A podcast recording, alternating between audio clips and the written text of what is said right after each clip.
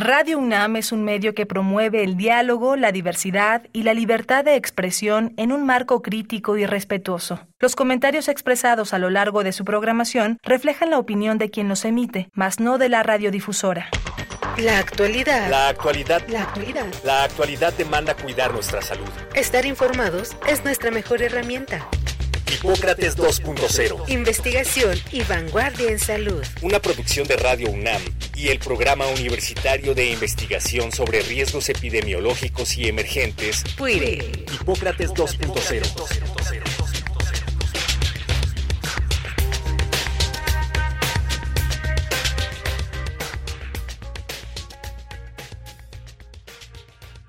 Hola, ¿qué tal? Bienvenidos a Hipócrates 2.0. Yo soy Mauricio Rodríguez, los saludo como cada semana con muchísimo gusto. Qué bueno que nos están acompañando aquí en Radio Universidad. El programa de hoy lo estamos haciendo en vivo. También eso eh, pues nos va a dar justamente eh, oportunidad de revisar el estado actual de la temporada invernal.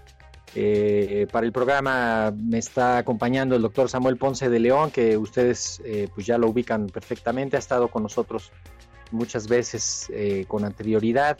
Él es eh, médico, infectólogo, eh, maestro en epidemiología, en epidemiología hospitalaria, profesor de medicina y es el coordinador del programa universitario de investigación sobre riesgos epidemiológicos y emergentes. Fue además el coordinador de la comisión COVID de la UNAM durante la, durante la emergencia. Vamos a estar platicando sobre lo que va transcurriendo de la, de la temporada invernal. Primero, pues lo saludo, doctor Ponce de León. Bienvenido, muchísimas gracias por estar acá. Gracias, buenas tardes, mucho gusto Mauricio, mucho gusto equipo de Red Universidad y del programa Universitario de Investigación en Riesgos Epidemiológicos y Emergentes. Sí, el es una buena oportunidad de hablar efectivamente en vivo en este momento con tantos comentarios en el aire. Exacto, y, habíamos eh, contemplado hacer el programa eh, en vivo para tener como los últimos datos. Eh, de hecho, hoy salió un comunicado que emitimos desde el, desde el PUIRE para la universidad, para la sociedad en general, en el que eh, pues estamos haciendo un balance de la situación y además pues recordando las, las medidas generales que, ya las, que ya las platicaremos nos concentramos mucho en la emergencia, siempre eh, cuando hablamos de la pandemia eh, estábamos diciendo es que cuando termine la pandemia va a ser la endemia y hablamos mucho de COVID, ya el año pasado empezamos a hablar de influenza, este año ya parece que estamos hablando más de, la endemia. ¿Por qué no abrimos con eso, como, como una reflexión sobre, sobre la endemia? Bueno, pues necesariamente tenemos que entender la evolución de la pandemia como un proceso que se va modificando a lo largo del tiempo y que se modifica en función de muchos factores, pero entre otros de acuerdo a cómo evoluciona el virus, cómo va cambiando. Y estos cambios que ocurren en el virus en su distribución global, en parte están eh, determinados también por la respuesta inmunitaria de la población. Entonces, cómo se permite que se desarrolle una variante o no, tiene que ser nueva, novedosa para nuestro sistema inmune. Y esto va estableciendo un equilibrio entre virus y especie humana. Este equilibrio es lo que eventualmente da un nivel de endemia que pues estamos llegando a él, diría yo, no aseguraría que ya estamos ahí, pero estamos caminando eh, en este proceso que nos determinará a lo largo de los próximos años eh, cuáles son las tasas habituales para conocer un canal endémico para COVID, como lo conocemos hoy para influenza y para otros virus respiratorios. De, hecho, el, primer cambio que tenía que ocurrir era que, que dejara de ser el personaje principal de las infecciones respiratorias y que se incorporara a este repertorio de otros microbios, ¿no? Y que, y que los otros retomaran parte de la circulación que tenían, ¿no? Los virus de la influenza, el virus incisional respiratorio, los rinovirus, adenovirus, eh, muchos otros microbios que, circulaban y que durante la hegemonía del el virus del COVID, pues no se vieron bien, pero ahorita ya estamos viendo y ya estamos viendo a COVID metido en eso. Lo, ligo con, con, lo que decía de los cambios, de las, del surgimiento de variantes. Los primeros dos años de la pandemia hubo variantes así muy, muy bien definidas. Y desde prácticamente desde diciembre de 2021 está la variante Omicron dominando y ya con subvariantes, con cambios, diríamos, menores, eh, es la que más o menos se ha estado acomodando, pero, pero parte de la endemia pues también implica que participen otros microbios en el, en el escenario y eso, eso es más o menos lo que estamos viendo, ¿no? Así es, lo que vemos hoy es esta uh, irrupción nuevamente de los patógenos virales habituales, ya señalabas muchos, realmente son muy numerosos los patógenos respiratorios, eh, predominantemente virales desde luego, y que eh, también es importante destacar en esta pues, diversidad de, virus respiratorios los síntomas que ocasionan en eh, nosotros eh, son muy, muy similares, prácticamente sí. imposibles de identificar en base a de que me duele un poco más o menos la cabeza, tengo fiebre, tengo escalofríos, me dio más calentura, este, me dolió el cuerpo, ¿no? Pueden hacerse algunas recomendaciones eh, eh, simples, pero realmente no podemos tener una gran certeza solo en la, el cuadro clínico para diferenciar. Sí. Y que parte de esto es que, que, ya entre el COVID ahí a este repertorio, implica también, desde luego, esta parte de la vigilancia de, las manifestaciones clínicas, pero también de la vigilancia epidemiológica. Ya no se necesita estarlo vigilando específicamente al, al, virus del COVID, sino que se integra a un sistema de vigilancia de todas las infecciones respiratorias agudas, en el que pues, hay un sistema de muestreo, se toma nota de las características de los pacientes, hay unas unidades especializadas en hacer esto, y se integra información para poder tener de, cómo va la epidemia, la temporada. Vamos casi llegando a la mitad de la, de la temporada invernal que empieza, en octubre y termina hacia finales de, de abril, ¿no? Estamos eh, en, un momento, eh, pues todavía nos falta, y, y, este sistema es el que vigila la, la, el comportamiento de la epidemia los virus que están, que están circulando, ¿no? El famoso sistema Sentinela, Doc. Sí, así es, y que nos permite pues tener una idea más o menos clara de la predominancia de unos u otros virus en, en ese momento, que es un momento además que tenemos que ver a la distancia, lo que nos reporta la vigilancia, pues es algo que ocurrió hace algún tiempo, eh, dado sí. la forma en que se ha estructurado. Hay otras formas de tratar de tener una mejor idea, como son los reportes de los servicios de urgencia uh, de atención médica, pero eh, en fin, todo esto nos da una idea que eh, no puede ser eh, muy acuciosa ni perfecta, no pretende serlo tampoco, sino solo tratar de ir observando un poco en la superficie cómo evoluciona esto y cómo no tenemos ningún problema en relación a esto.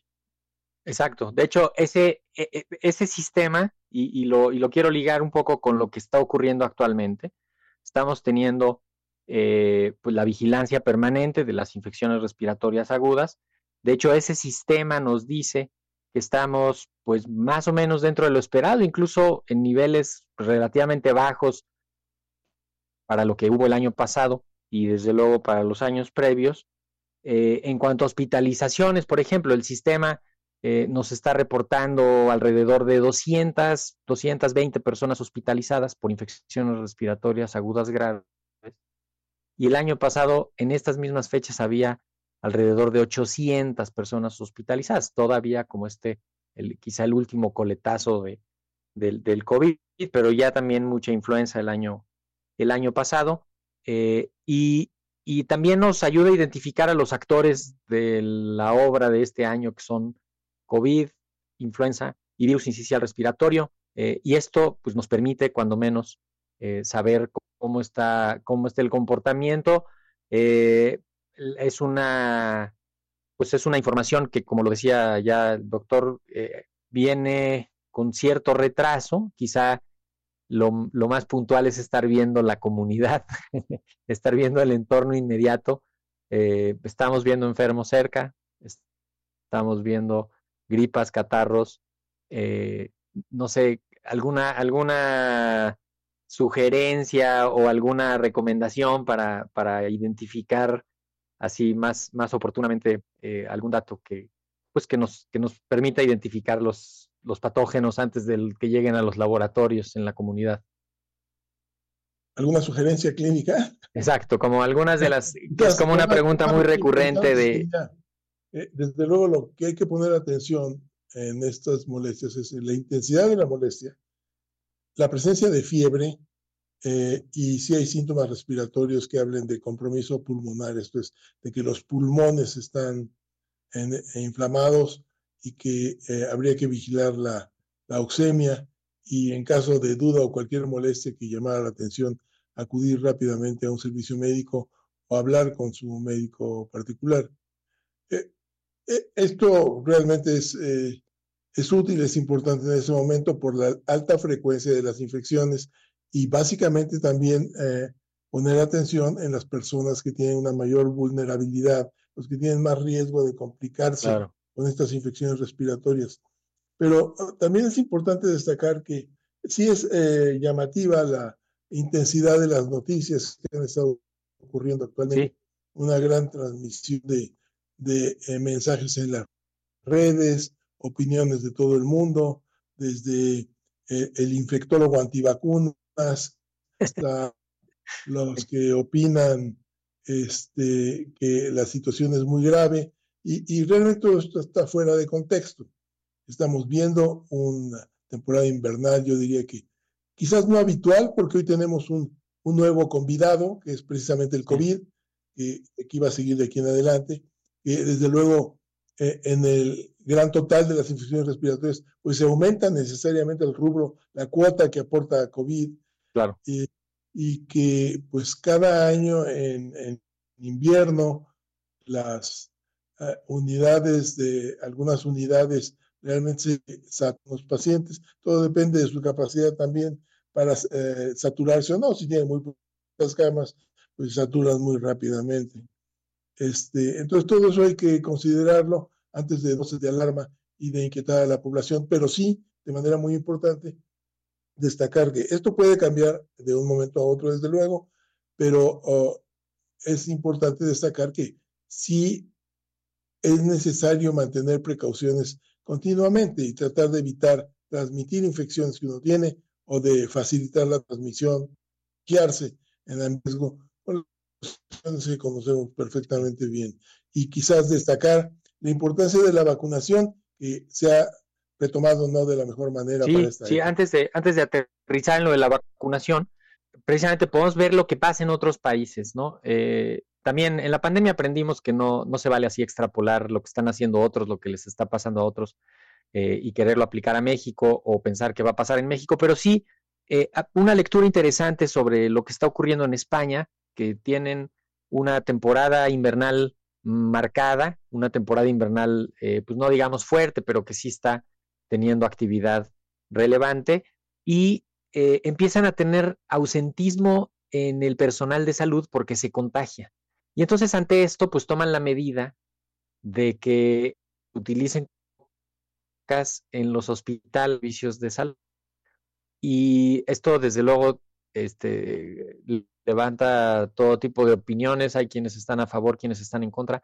Desde luego, pues es una forma de proteger el sistema sanitario, que pues, lo primero es que necesitamos que esté funcionando para poder atender, aunque fueran catarros y gripas, pues aunque sea eso, y, desde luego a los pacientes más graves. Pero este es un ejemplo de, cómo se tiene que ir adaptando a lo que va encontrando la vigilancia local, eh, pero también Estados Unidos está encontrando mucha gente no vacunada que se está enfermando feo, que se está contagiando, que está, ¿no? Eh, y tienen unas ciudades donde está pasando un invierno bastante fuerte y eso les obliga a estar en interiores, les obliga a estar en otra, en otra situación. Eh, pero pues eso nos, nos puede servir, ¿no? Nos puede ayudar a identificar un poco este, pues, en qué momento habría que tomar algunas, algunas medidas y cómo va ocurriendo eh, en otros lados la, temporada, ¿no? Ya, ahorita ya hablar de puro COVID, pues ya no es, ya no es correcto, ¿no? Estamos más bien enfocando a la, a la temporada. ¿Cómo, cómo, está viendo esto, que estos dos, cuando menos estos dos fenómenos? Bueno, desde luego lo que ocurre eh, en otros países es muy importante, saber cómo está evolucionando esto y correlacionarlo también con algunas características del virus y de los otros virus respiratorios. Lo vimos ahora, vimos eh, los reportes de, micoplasma hace aproximadamente meses, eh, reportes de sincicial respiratorio muy intenso en Estados Unidos y también en algunos países de Europa. Eh, y ahora lo que estamos viendo es estos incrementos en Europa, en España, en Estados Unidos, en relación, lo están correlacionando con una nueva subvariante que parece tener algunas características particulares y, que también tendríamos que correlacionar con los niveles de inmunidad que tienen las poblaciones. Entonces, eh, en el, eh, eh, como conclusión, inmunidad poblacional, nuevas variantes, una multitud de virus y una población que tiene que continuar aprendiendo y continuar ejerciendo sus capacidades para evitar contagiar a otros y evitar que las transmisiones crezcan. Sí, sí, sí, sí. De hecho, el, pues, la entrada de las... El año pasado vimos cuando menos dos subvariantes relevantes que se fueron metiendo, desplazando a las otras. Una BA2.86 que entró desde julio, eh, pero luego en septiembre una JN1 que precisamente es la que eh, a partir de septiembre empezó a transmitirse más y a provocar más contagios eh, y es la que está al parecer entrando a México ahorita coincidente con, la temporada. Habíamos tenido previamente eh, otra, otra subvariante, eje 5, y ahorita está entrando esta, pero eh, e, es algo que ya estamos viendo como más regular, ¿no? una subvariante desplaza las otras, luego viene otra, y si encuentran la oportunidad, se meten a contagiar, ¿no? Y, y, quiero ligar esto con con los cuidados y con la vacuna, porque pareciera que entonces si estamos con una nueva subvariante, este, nos cambia el escenario drásticamente, pero cuando menos en el, en el panorama clínico no, eh, no, hay enfermedad más grave, no hay, eh, este, digamos, problemas graves más, más frecuentes y, las vacunas pues protegen eh, sobre todo a los más vulnerables y en el contexto de la inmunidad que ya tenemos pues todavía, todavía más. Las vacunas protegen y protegen muy bien y todas las vacunas protegen. Claro. Eh, en este momento, ah, esta ah, pues desafortunada interpretación de que la única vacuna que puede servir ahorita es eh, la más moderna, pues es falso. Es falso y es una falta de conocimiento eh, pues fundamental de cómo vamos desarrollando nuestro sistema inmune cómo se crean anticuerpos, cómo se estimulan células eh, de funcionamiento en la inmunidad y cómo tenemos células de memoria y cómo finalmente estamos lidiando, hablando en particular de COVID, con eh, eh, el mismo SARS-CoV-2 que ha evolucionado y que ha cambiado, pero que tiene múltiples sitios antigénicos eh, que son eh, contenidos por anticuerpos que se formaron desde la infección original por el virus de Wuhan o las vacunas que se utilizaron efectivamente elaboradas con el virus de Wuhan. Siguen siendo efectivas. Quizás podría ser más efectiva alguna nueva vacuna para esta variante en particular, pero como una protección general para todo lo que hay circulando y todo lo que viene en relación a COVID, todas son muy efectivas y hay que, hay que buscarlas. Y, hay que entender también la inmunidad eh, acumulada, ¿no? Porque probablemente podría ser que sí, que una vacuna nueva para una subvariante nueva sea lo mejor en un escenario en el que no hubiera inmunidad previa. Pero teniendo toda la inmunidad acumulada que ya tenemos, las encuestas eh, han, han, arrojado que pues, al parecer ya más del 95% de la población del país ya tuvo COVID, ya estuvo en contacto con el virus del COVID y se pusieron 230, 240 millones de dosis de vacunas. Eh, varios de los, de los grupos de mayor riesgo tuvieron dos o tres refuerzos eh, toda esta inmunidad acumulada, aunque hayan sido diferentes vacunas, aunque hayan sido diferentes variantes y subvariantes, pues nos va dando, no sé si la famosísima inmunidad de rebaño que dijimos que no íbamos a pues alcanzar no, no, nunca. propiamente eh, inmunidad de rebaño, pero sí, sí es una alta tasa de inmunidad poblacional a la que hay que sumar las infecciones eh, naturales que ocurrieron en personas eh, incluso vacunadas, como lo sabemos perfectamente bien. La vacuna no previene de la infección, pero sí previene una evolución eh, de consecuencias clínicas graves en prácticamente toda la población. Y esto además conviene también señalar, es muy similar a lo que hemos aprendido de influenza. En la pandemia de H1N1, las personas, trabajadores de salud que pudimos estudiar, que se habían vacunado con la vacuna que se tenía lista para esa temporada, tuvieron una menor frecuencia y cuadros mucho menos graves que las que no se habían vacunado en relación a H1N1. Entonces, esto, desde luego, uh, se tiene que considerar y no, uh, pues, realmente dar informaciones incorrectas, eh, desdeñando la utilidad de algunas. Y, y, ahí agrego, los que tenían antecedente de vacunación en otras temporadas previas, ¿no? También les iba mejor porque tenían ahí un repertorio eh, inmunológico. Eh, en estos días me han preguntado varios colegas de los medios sobre la vacunación, eh, quién sí se tiene que vacunar, quién no se tiene que vacunar, nada más.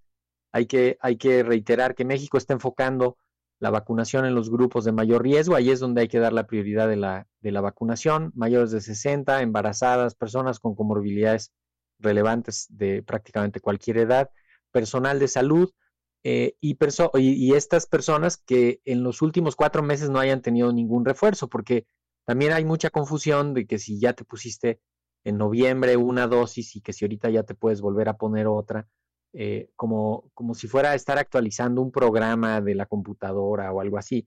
Eh, digamos que ahorita, para la situación en la que estamos, si las personas de riesgo tienen desde octubre más o menos una dosis de refuerzo, con eso es suficiente, pero hay que enfocarnos en prevenir contagios en la comunidad. Creo que a esto quiero que le dediquemos los últimos tres minutos, Doc a, prevenir contagios. Justamente en ese sentido va el comunicado que sacamos hoy en la UNAM también, ¿no? El tema es muy importante porque eh, de alguna manera nuestra memoria nos falla y ahora que vamos a reuniones de trabajo, reuniones sociales, encontramos a, a pues, este, colegas, compañeros, amigos, conocidos, familiares que tienen síntomas respiratorios en la reunión y que están estornudando, están tosiendo, se ven medio, medio malos. Y dicen, pero no, no, está leve mi gripa. Y, están conviviendo con otras personas sin precauciones. Entonces, eso es lo que establece las cadenas, como ocurrió también durante la pandemia. Eh, hay que tener responsabilidad y si alguien despierta con molestias respiratorias, pues no tiene que sacrificarse heroicamente yendo a trabajar con molestias. Es un mayor heroísmo quedarse en su casa y evitar contagiar a los otros. Y también en la convivencia, pues las recomendaciones de higiene respiratorias muy ampliamente conocidas, ¿no?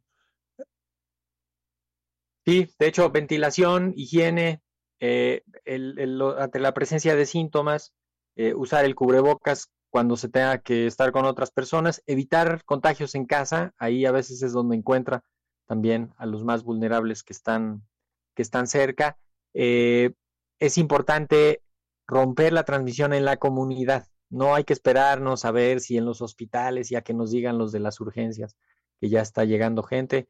Simplemente en la comunidad tampoco es eh, necesario empezar a ver eh, ausentismo, ¿no? Este, y mucha gente que, que, empiece a faltar porque se contagia y hay que romper esa transmisión antes de, antes de que ocurra.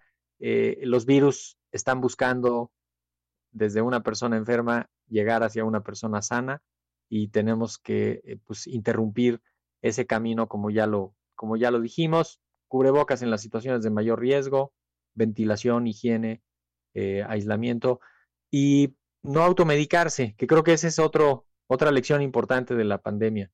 No automedicarse, se pueden esconder eh, síntomas relevantes, se puede modificar la evolución de las enfermedades, y desde luego pues no usar antibióticos para estas eh, infecciones que son virales, Doc. Sí, y en el transporte público sí considerar traer su cubrebocas continuamente porque en esos sitios es en donde puede haber una transmisión, un, una combi llena, un, vagón de metro, un camión, eh, etcétera. Entonces, conviene tener este tipo de precauciones, particularmente en esta época invernal. Así es, pues la idea es seguir monitoreando la situación, eh, ayudar con información confiable. Estamos, si hubiera que ponerles otra vez color a los semáforos, pues estamos en un semáforo verde, estamos transitando por la temporada invernal. ¿Con qué idea se quiere despedir, Doc?